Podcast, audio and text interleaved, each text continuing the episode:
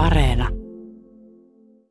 Roy Frantzen, oikealta nimeltään Royston Albert Frantzen, oli englantilainen stuntman, joka tuli tunnetuksi Dive of Death eli kuoleman sukellus nimisestä numerosta, joka nimensä mukaisesti koitui lopulta hänen kohtalokseen. Roy Frantzen esiintyi ympäri maailmaa ja vietti pitkiä aikoja myös Suomessa, esiintyen Linnanmäellä, Tivoli Seiterässä sekä Suomen Tivolissa. Frantsenin kuoleman sukellus oli näyttävä numero, joka täytti katsomot kaikkialla – hän nousi mastoon, joka oli paikasta ja ajankohdasta riippuen 20-30 metrin korkeudella. Alla oleva allas oli 2,5 metriä syvä ja halkaisijaltaan vajaat 5 metriä.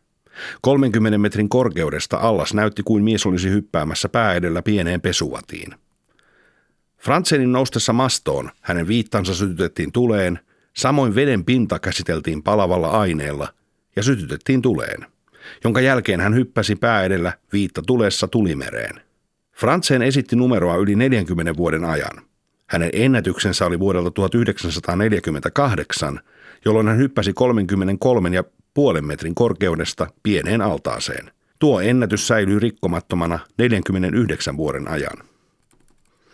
Roy Franzenin viimeinen keikka oli heinäkuun 5. päivä Lontoossa vuonna 1985. Tuhansien ja tuhansien hyppyjen jälkeen hän oli jälleen nousemassa mastoon, mutta tällä kertaa luonto puuttui peliin. Fransenin parin sekunnin ilmalennon aikana tuulenpuuska tarttui häneen sillä seurauksella, että hän putosi suoraan altaan reunalle menehtyen saaminsa vammoihin. Frantseen oli kuollessaan 69-vuotias. Tämä on viimeinen keikka. Minä olen Pete Poskiparta ja vieraana mulla on täällä tänään sirkustaiteen tutkija ja tietokirjailija Markku Aulanko. Tervetuloa. Kiitos. Ja sirkustaiteilija Claudia ja myöskin sirkusdirektööri Sanna Varsel. Tervetuloa. Kiitos. Roy Frantzen oli, hän oli tämmöinen taitohyppäjä tai, tai stuntman – joka teki tällaista numeroa, jossa hän hyppäsi korkealta. Markku, sä olet nähnyt tuon numeron. Voitko kertoa, mitä siinä, minkälaiselta se numero näytti, mitä siinä tapahtui?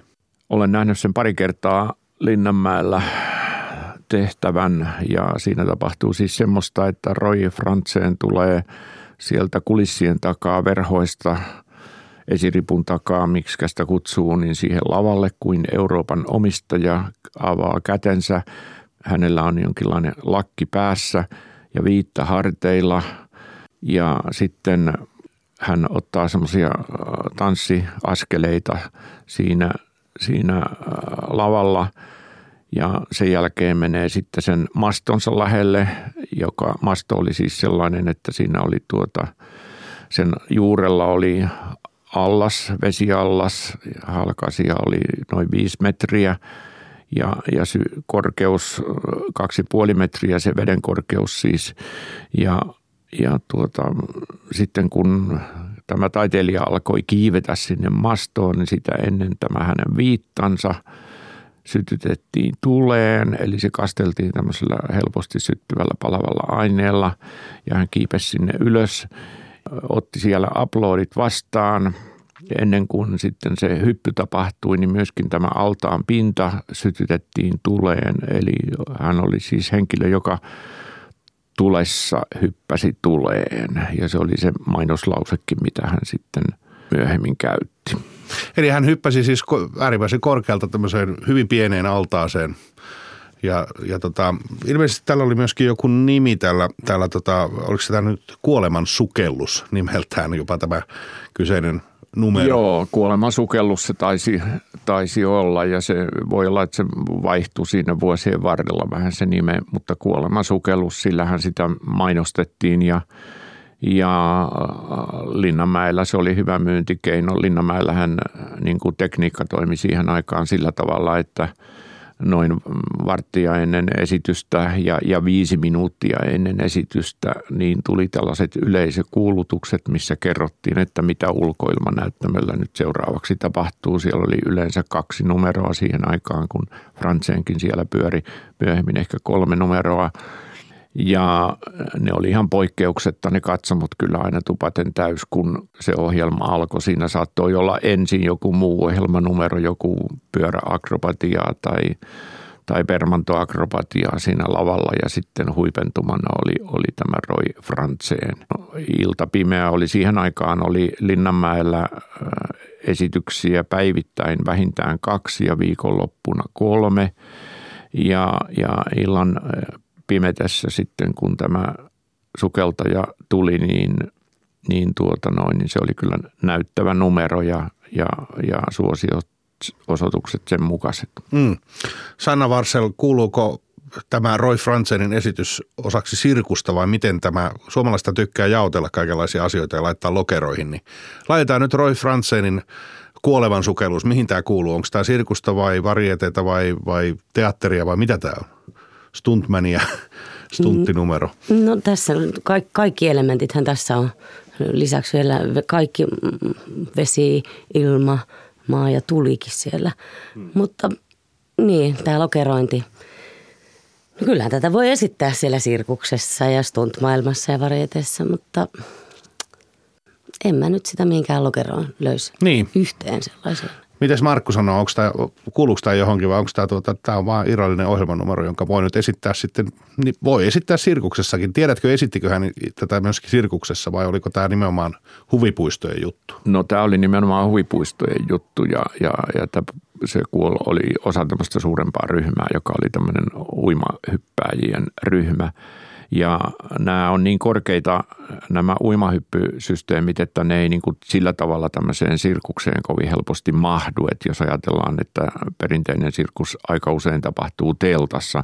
Nykyään on käytössä nämä hallit ja muut tällaiset, eli puitteet on ihan toiset, mutta siihen aikaan niin sirkus esiintyi teltassa ja, ja Linnanmäelläkin tuli syksyisin aina sirkusteltta ja, ja pääosassa oli, oli tuota, niin kuin eläinnumerot siihen aikaan, mutta, mutta sitten kun Linnanmäelle siihen aikaan maksettiin tietty porttimaksu, niin piti saada jotain ohjelmaa sitä porttimaksua vastaan. Ja se oli sitten se ohjelma, joka tällä ulkoilmanäyttämällä esitettiin. Ja nämä mastonumerot ja korke, ylipäänsä korkealla esitettävät numerot oli sitten sellaisia – jotka oli huvipuistolle tyypillisiä, että mm, niitä oli siis, ei se välttämättä ole, välttämättä ole sidottu huvipuistoon, jos, jos ajatellaan, että huvipuisto on joku paikallaan pysyvä tivoli, vaan kyllähän ne oli kiertävien tivolien mukana kanssa. Tämä Roy Frantzen oli Suomen Tivolin mukana jonkun aikaa ja, ja myöskin huvipuisto Seiterän, joka oli siis itse asiassa kiertävä Tivoli, kulkee mm. nimenomaan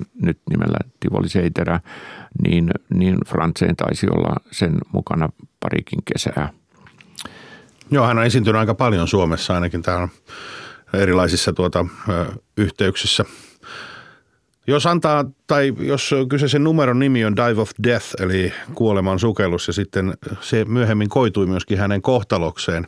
Voidaan taas palata tähän kohtalokysymykseen. Tämä on hyvin mielenkiintoinen, koska tuota, nämä kohtalokysymykset tuntuu seuraavan näitä taiteilijoita hyvin usein. Tämä ei ole siis ainoa tapaus. On, on tapauksia, joissa vaikka Oliver Hawke, kuuluisa hypnotisti, ensimmäinen esitys oli Kemin työväentalolla ja samoin viimeinen esitys Suomessa siis 30 vuotta myöhemmin.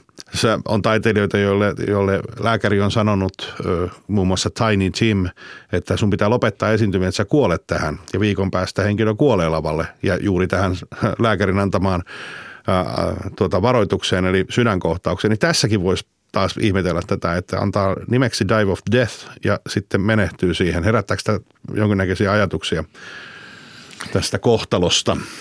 No kyllä se sikäli herättää, että, että siis, siis se, on, se, on jotain, se antaa mielikuvan sellaisesta esityksestä, jossa, jossa on joku suurempi voima mukana kuin, kuin, kuin henkilö itse.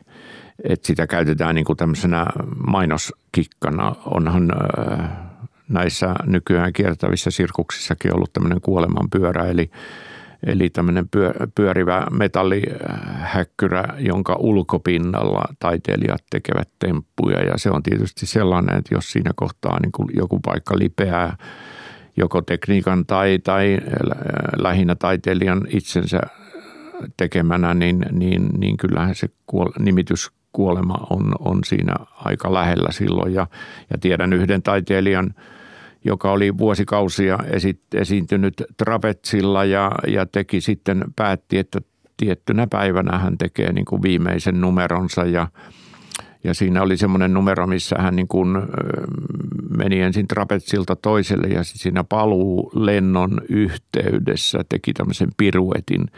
Eli, eli pituusakselin, oman pituusakselinsa ympäri pyörähti kerran tai kaksi tai kolme ja, ja, ja, ja sitten ajattelin, että nyt kun on kerran viimeinen esitys käynnissä, niin hän, hän tuota noin, niin tekee sitten yhden ylimääräisen piruetin siihen ja teki ja, ja putosi verkon ohitse ja, ja yleisön joukkoon ja kuoli. Hmm. Missä tämä tapahtui? No tämä oli, oli, muistaakseni se tapahtui jossain Keski-Euroopassa, mutta se, se ryhmä on kyllä esiintynyt sitten Suomessa. Ja tässä oli vielä kyseessä niin, että henkilö oli itse päättänyt, että tämä on hänen viimeinen esitys.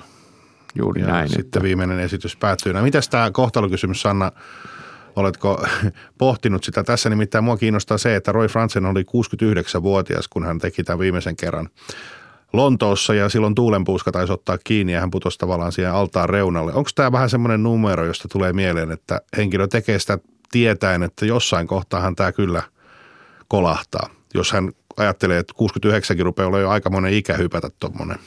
No on aikamoinen ikä kyllä. No Siis kun mä ajattelen esimerkiksi jotain tämmöisiä vapaa-pudotustyyppejä, jotka tekee siis, että kyllähän ne tietää, että tässä on suuret riskit. Niin onko tässä vähän niin kuin sama ajatus, todennäköisesti Roy Franzen, se joku semmoinen adrenaliinipiikki on se juttu, että hän ei osaa olla tekemättä tätä ymmärtäen, että hän on kuitenkin 69. Niin, no todellakin, jos 69-vuotiaana tarvii vielä sellaisen adrenalipiikin, niin no, no riski on tuossa kyllä niin suuri, että kyllä artisti varmaan sen tietää. Että, tai sitten on niin suuri usko johonkin vahvempaan voimaan, suurempaan voimaan, että, että, että, ei tässä, että hän on voittamaton. Ei, ei, ei voi tietää, mitä, niin, uskonnot on itse asiassa aika tärkeässä roolissa. Meillä oli tuossa edellisellä kaudella Karl Lenda, joka 73-vuotiaana putosi Vajerilta. Ja tämä kyseinen Vallendan perhe on hyvin syvästi uskovainen. Ja myöskin Roy Franzen oli syvästi uskovainen, emme tiedä mihin, mutta olet Markku kertonut, että hän polvistui joka esitystä ennen tämmöiseen syvään rukoukseen. Joo, tämän tarinan kuulin ulkoilmanäyttämön silloiselta hoitajalta Matti Hietalalta, joka, joka Frantseen oli siis 70-luvulla vielä Suomessa, tai siis Linnanmäellä esiintymässä. Ja ja, ja, ja, ja vaikka se esitys oli hurja ja, ja yleisö tiesi sen riskin, niin, niin taiteilija otti sen tekonsa kyllä niin vakavasti, että, että ennen, ennen jokaista esitystä hän keskittyi siellä pukuhuoneessaan ja meni polvirukoukseen ja, ja pyysi siinä varmaan sitten voimaa siltä tuntemattomalta tekijältä, joka – joka hänen kohtaloaan tässä tapauksessa ohjasi. Onko tämä, siis nyt mä esitin kaksi esimerkkiä, onko tämä yleistä? Siis tarkoitan tämä, että on tämmöistä niin kuin, kun ihmistä keskittyy monella tavalla, mutta onko tämä uskontojuttu yleistä? Mulle nimittäin äh, he, legendaarinen Henriikko Jonglöri ja äh, Sirkus Finlandian entinen tiedotuspäällikkö kertoi, että se on yksi sellainen tabu myöskin, mistä ei sirkusmaailmassa puhuta, koska ihmisillä on monia eri uskomuksia ja ihmiset tulee eri puolilta maailmaa näihin sirkuksiin yleensä ja ja heillä nämä uskomukset voi olla hyvinkin ristiriidassa, mutta onko tämä uskontoon ja johonkin korkeampaan voimaan uskominen kauhean yleinen juttu tuolla sirkusmaailmassa? No juurikin ehkä tästä, kun siitä ei puhuta, niin ei ole mulle tullut vastaan. Ja ihmiset tekee sitä sitten varmasti aika yksityisesti ennen esityksiä, jos tekevät, koska mun, mulle ei ole tullut vastaan. Mutta oletko sä huomannut tämän tabun? No sen tabun olen huomannut kyllä. siitä ei puhuta. Siitä ei puhuta. Näin. Joo, mites Markku? Joo, sirkusmaailmassahan on periaatteessa kaikki kaksi semmoista aihealuetta, jota siellä, siellä muuten hyvin toimeen tulevassa ja hyvin yhteen synkkaavassa yhteisössä ei puhuta. Ja toinen on uskonto ja toinen on politiikka, koska ne on juuri niitä, niitä alueita, mistä sitten hyvin todennäköisesti saadaan joku kiista aikaan. Ja ja, ja täytyy niin kuin varmistaa se asia, että se kiista ei sitten ole enää päällä, kun, kun, kun tuota se itse ohjelmanumero tapahtuu missä tahansa tapahtuukaan. Että, että kyllähän silloin, kun oli itä-länsi-suhteet käynnissä, niin, niin Linnanmäelläkin mietittiin, että pitäisikö lippujen väriä vähän vaihtaa siellä, siellä tota, lipputangossa ulkoilmanäyttämön vieressä, niin saataisiin arabit ponnahtamaan vieläkin korkeammalle, mutta, mutta sitä ei tietenkään tehty. Että se oli semmoista vitsailua sitten mm. ja silloin sitten se menee helposti sitten ylitse ja, ja väärikäsitykset syntyy, kun ei tunneta toisen tapoja ja toisen henkilökohtaisia asioita, niin parempi niin. Kuunnellaan tähän väliin muutama kommentti taikuri Markku Purholta. Hän nimittäin aikanaan työskenteli Roy Franzenin kanssa Suomen Tivolissa. Taikuri Markku Purho, sinä esiinnyit yhdessä Roy Franzenin kanssa muun muassa Suomen Tivolissa, pitääkö paikkansa? Kyllä, 1974 oltiin Puontin Timon kanssa taikateltalla, taikuriteltalla Suomen Tivolissa ja Roy France joka päivä kaksi kertaa päivässä hyppäsi sieltä mastosta siihen vesiton, tai tämmöiseen vesi, miksi sitä voisi sanoa, vesi, Altaaseen, pienen altaaseen. Niin, pienen altaaseen, joka oli pari metriä korkea. Joo, no tämä sukellus sitten myöhemmin Lontoossa koitui hänen kohtalokseen, mutta hän teki sitä siis päivästä toiseen uudestaan ja uudestaan. Minkälainen persona oli Roy France? No, oltiin siis puoli vuotta samassa Tivoli-kiertueella ja hän ei kauhean paljon puhunut mitään. Kyllä hän sanoi hyvää päivää ja hi ja hello ja how are you, mutta ei, ei juurikaan niin kuin, hän oli lähestulkoon aina siellä omassa vaunussa vaimonsa kanssa omissa oloissaan, ei osallistunut mihinkään. Ja muistan, että kerran, en muista yhtään missä päin oltiin, mutta hän hyppäsi sieltä ylhäältä, niin kuin hän on tehnyt sen satoja kertoja sinäkin kesänä jo. Ja hän tota, jollakin tavalla sitten siinä kääntyessään niin osu, osu siihen tota, altaan reunaan. Kuulu kauhea pama. Me oltiin siellä Tivolikentällä ehkä sadan metrin päässä. Sielläkin kuuluu ihan selvästi, että jotain tapahtui, koska maa tömähti. Mentiin sitten äkkiä sinne, juoks, juostiin sinne paikan päälle henkilökunta kaikki ja kesti hetken aikaa ennen kuin tuota Fransenin pää nousi sieltä sitten ylös. Ja ensimmäinen, mitä hän sanoi, no ambulance, no ambulance, no ambulance. Joo. Sitten hänet nostettiin sieltä ylös ja sanoi, everything okay, no ambulance, no ambulance. Joo. No tuossa kävi ilmi itse asiassa, että hän oli ilmeisesti hyvin ainakin omalla tavallaan uskovainen. Eli hän aina ennen esitystä niin polvistui tämmöiseen rukoukseen kautta hiljaisuuteen. Oliko tämä uskontoa vai oliko hänellä vaan tapa keskittyä näin? Sitä mä en tiedä, mutta näin hän teki. Näin hän siellä teki. Muistan vielä Fransenista sen, että mä kerran kävin siellä mastossa. Mikkelissä oltiin ja siellä oli, koska hän oli englantilainen, siellä oli Englannin lippu siellä mastossa ja Mikkelissä oltiin, niin poliisi jo sinne kentälle ja sanoi, että tuota, kun tuolla on Englannin lippu, jos siellä on Englannin lippu, niin siellä pitää olla myöskin Suomen lippu tai sitten tuo Englannin lippu pitää hakea pois sieltä. Ja kun ei ollut Suomen lippu, mentiin sitten sanomaan Fransseinille, että se pitää hakea se lippu pois. Se on, että hän ei sitä hae, joku muu sen saa hakea. Ja minut valtuutettiin vapaaehtoisena nousemaan sinne mastoon. Se oli semmoinen reilu 20 metriä, en muista 21-24 metriä. Joissain kuvissahan selviää, että nuorempana hänellä oli vähän enempi niitä pätkiä siinä, että se oli mm. vähän korkeampi, mutta se oli ihan riittävän korkea. Kun mä olin siellä ylhäällä, kaverit rupes huutaa, että saat sen, saat 200, kun hyppäät siellä, että saat tulla jalateelle. siinä kun mä katoin sinne, se näytti todella niin kuin pesuvati olisi ollut siellä. Alla. Niin. niin. Ja sen jälkeen mulla kesti hetkenä, mun piti vähän aikaa vetää henkeä ja panna silmät kiinni ja sitten tulla takoperin alas sieltä rappu kerrassaan. Eli et hypännyt? En. Se oli yllättävän korkea. en mistään summasta olisi, olisi kyllä hypännyt sieltä. Joo. Tämä on viimeinen keikka. Minä olen Pete Poskiparta ja mulla on vieraana äh, sirkustaiteen tutkija ja sirkustaiteesta tietokirjoja kirjoittanut Markku Aulanko sekä sirkustaiteilija Klouni. Ja sirkusdirektori myös Sanna Varsel. Ja me olemme puhuneet äh, Roy Franzenista, tällaisesta uimahyppäjästä, joka esiintyi lukuisia kertoja myöskin Suomessa.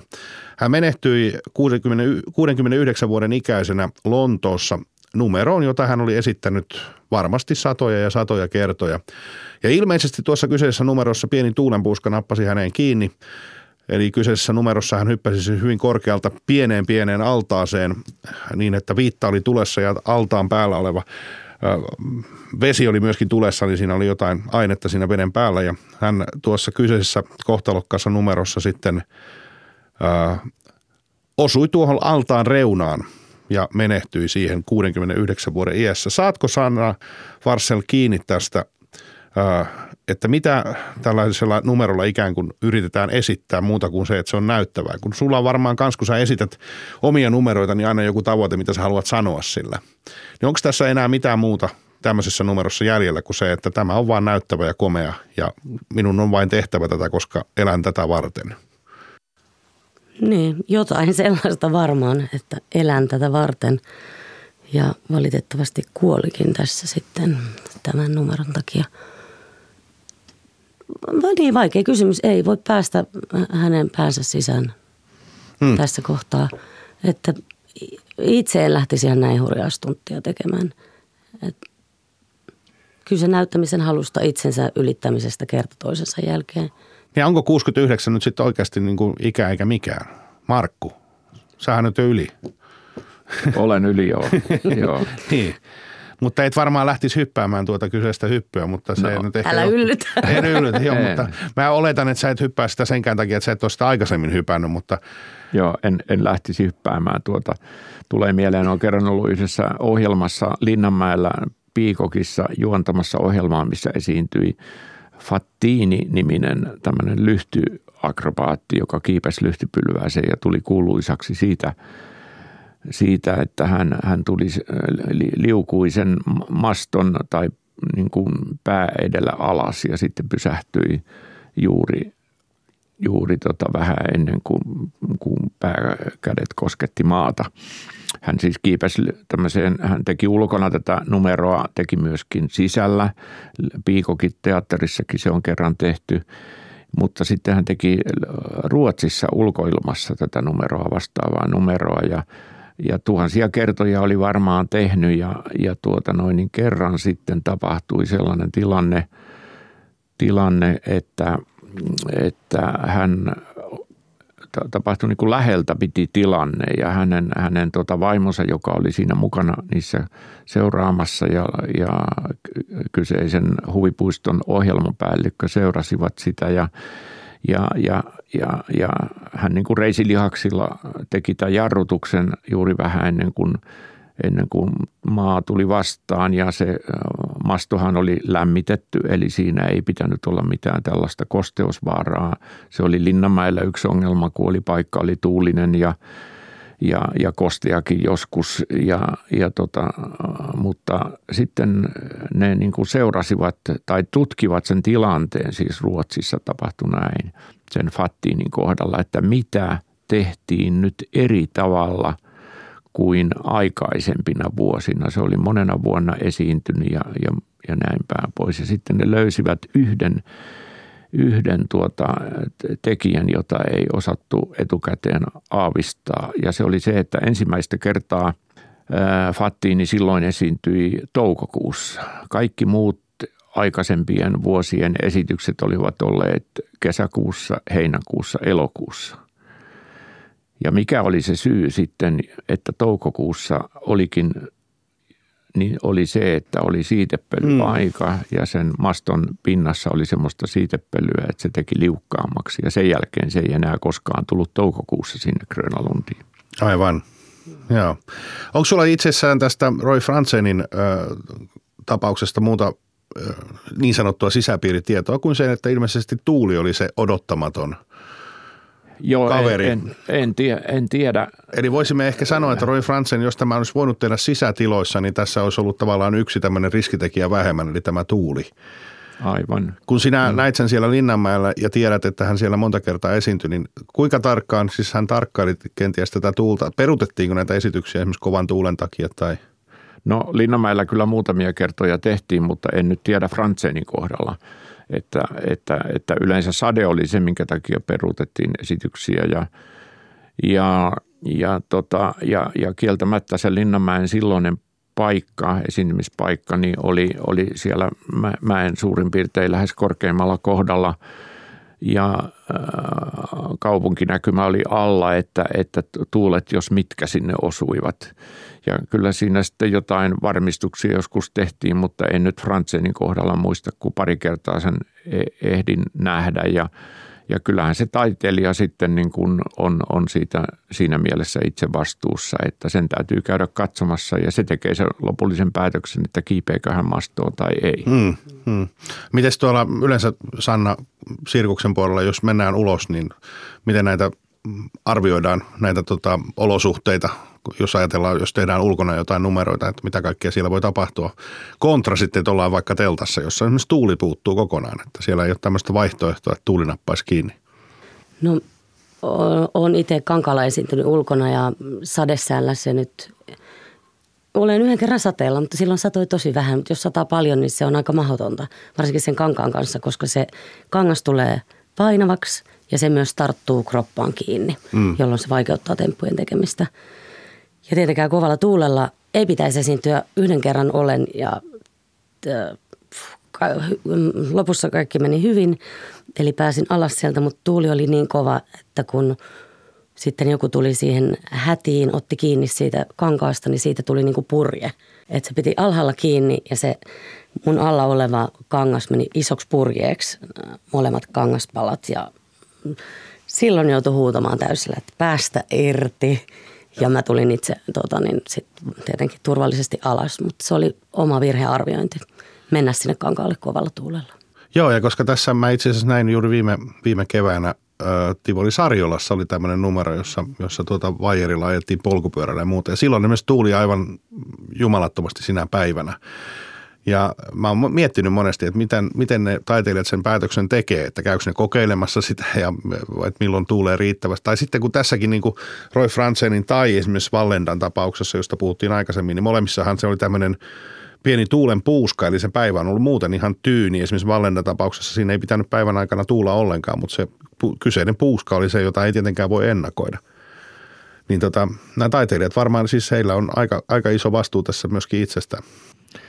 No heillä on vastuu itsestään, mutta heillä pitää olla myöskin silloin siis tämmöinen niin kuin, niin kuin vararutiini. Eli kun taikureilla joku temppu epäonnistuu, niin sillä se menee seuraavaan temppuun. Ja niin, että Meillä taikureilla ei epäonnistu temput. Me, välttämättä edes huomaa sitä, ja, mutta tota, näillä, näillä tota, mastoakrobaateilla, niin, niin, niin niillä täytyy olla niin kuin tavallaan – semmoinen niin kuin rutiini, että mitä he tekevät sitten, jos se esitys syystä tai ulko itse riippumattomista syistä niin kuin joudutaan peruuttamaan. Ja säätäkiä nyt yleensä on se, että Suomessahan on ollut, tai suomalainen kaveri Kari Sunnela on tämmöisessä Bauer-mastoryhmässä ollut ja, ja esiintynyt sen mukana eri puolilla maailmaa. Ja yhden kesän tuolla Saksassa yhdessä huvipuistossa – ja, ja sanoi, että siellä niin kuin oli sitten muutamia kertoja, jolloin se esitys niin kuin peruutettiin sääolosuhteiden takia, että oli sitten tuuli tai sade. Niin että miten taiteilija sitten korvaa sen adrenaliinisuihkun tai ryöpyn, minkä hän siitä esityksestä saisi, niin semmoinen niin kuin varajärjestelmä sitten taiteilijalla pitää olla. Ja toisilla kuulen, että toisilla on ollut viinapullo ja, ja tällä kyseisellä kaverilla oli sitten se, että hän meni johonkin katseilta piilossa olevaan paikkaan ja teki entistä hikisemmät treenit, eli sai tavallaan purettua sen henkisen sekä fyysisen latauksen, mikä, hmm. mikä päällä oli. Saako Sanna kiinni tuosta? Tuosta siis nimenomaan tästä, että täytyy johonkin purkaa tämä juttu, että – et kun mä niin kuin aina ajattelen näitä tämmöisiä, nimenomaan tämmöisiä vaarallisten numeroiden tekijöitä, että niillä on se, ne odottaa sitä hetkeä, että ne pääsee sen muutaman sekunnin numeron tai 20 sekunnin numeron tekemään ja ne saa siitä jonkun semmoisen niin kuin piikin, mitä ei mistään muusta ne ei, ei niin kuin saa. Ja sitten jos niillä tulee tämä, että nyt joudutaan peruuttamaan tämä esitys, voiko se ensinnäkin aiheuttaa sen, että ne tekee täydellisiä virhearviointeja just siinä, että tämä, ne niin kuin ottaa liiankin suuria riskejä ja mä jotenkin niin kuin ymmärtäisin se, että se on joku tämmöinen hyvin alkukantainen tapa niin, niin no varmaan ajatella. Itse, just mietin tuosta, puhuin siitä kangasestyksestä, menin tekemään sen siinä kovassa tuulessa, niin ehkä just se, että, että esitystä ei peruta, että kyllä mä tämän teen. Ja sitten, niin, no mä tein sen mokan silloin sen tuulen kanssa, niin uudestaan tuulen kanssa en tehnyt samaa mokaa, mutta kyllä mä sen näen, että jos ei pääse tekemään sitä esitystä, niin – Kyllä, siitä jää jotenkin niin kuin Kyllä vähän. siitä, no niin. Ja kyllä, mäkin tunnen sen, vaikka Joo. mä teen mitään vaarallista. Mutta siis niin, siis mä oon ollut niin. joskus niin kuin jossain 20 asteen pakkasessa jossain Valkeakosken torilla hanskat kädessä tekee narutemppuja, kun, kun kerran tilattu on. Ja mulle sanottiin tilauksen yhteydessä, että täällä on lämmitys. ja sitten kuitenkin sä olet rekan lavalla siinä, siinä niin tota, se vaan, että se esitys on niin kuin tehtävä ja se, se jotenkin kuuluu tähän ammattiylpeyteenkin, että kun on tilattu, niin se tehdään. Kyllä. Tämä sirkusmaailma ja siihen kasvaminen niin kuin silloin, kun se menee perinteenä ja suvuissa, niin on ihan erilainen kuin, kuin muu maailma ulkopuolella. Niin se voi olla vaikea ajatella, että jos olet ammatiltasi esimerkiksi juuri tämmöinen, että hyppää tämmöisestä vaarallista hyppyä päivästä toiseen, että sen voisi vaan lopettaa näin, että nyt minä rupean katsomaan televisiota, juomaan kahvia tässä ja olen eläkkeellä. Se on vaikeaa jo kyllä. Niin, se ei tapahdu ihan samalla lailla ei. kuin jossakin normaalissa ammatissa, koska tässä on kuitenkin se intohimo myöskin takana siihen mm. tekemiseen. Mm. Ja se on jotenkin, olen kuullut tämän aika monelta taiteilijalta, että he kokevat tämän elämän tehtäväkseen. He, ja he, elämän tapa. Elämän tavakseen, niin. aivan. Kyllä. Niin, se on ehkä ensin se on elämän tehtävä, mutta sitten siitä tulee elämän tapa ja, ja sitä on sitten tietenkin vaikea niin kuin muuttaa sitten kohtaa.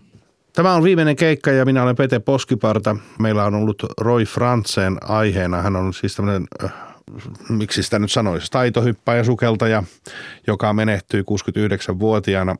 Kiitoksia Sanna Varsel, kiitoksia Markku Aulanko ja turvallisia Kiitos. työtunteja tästä eteenpäin. Kiitos, Kiitos samoin. Samoin.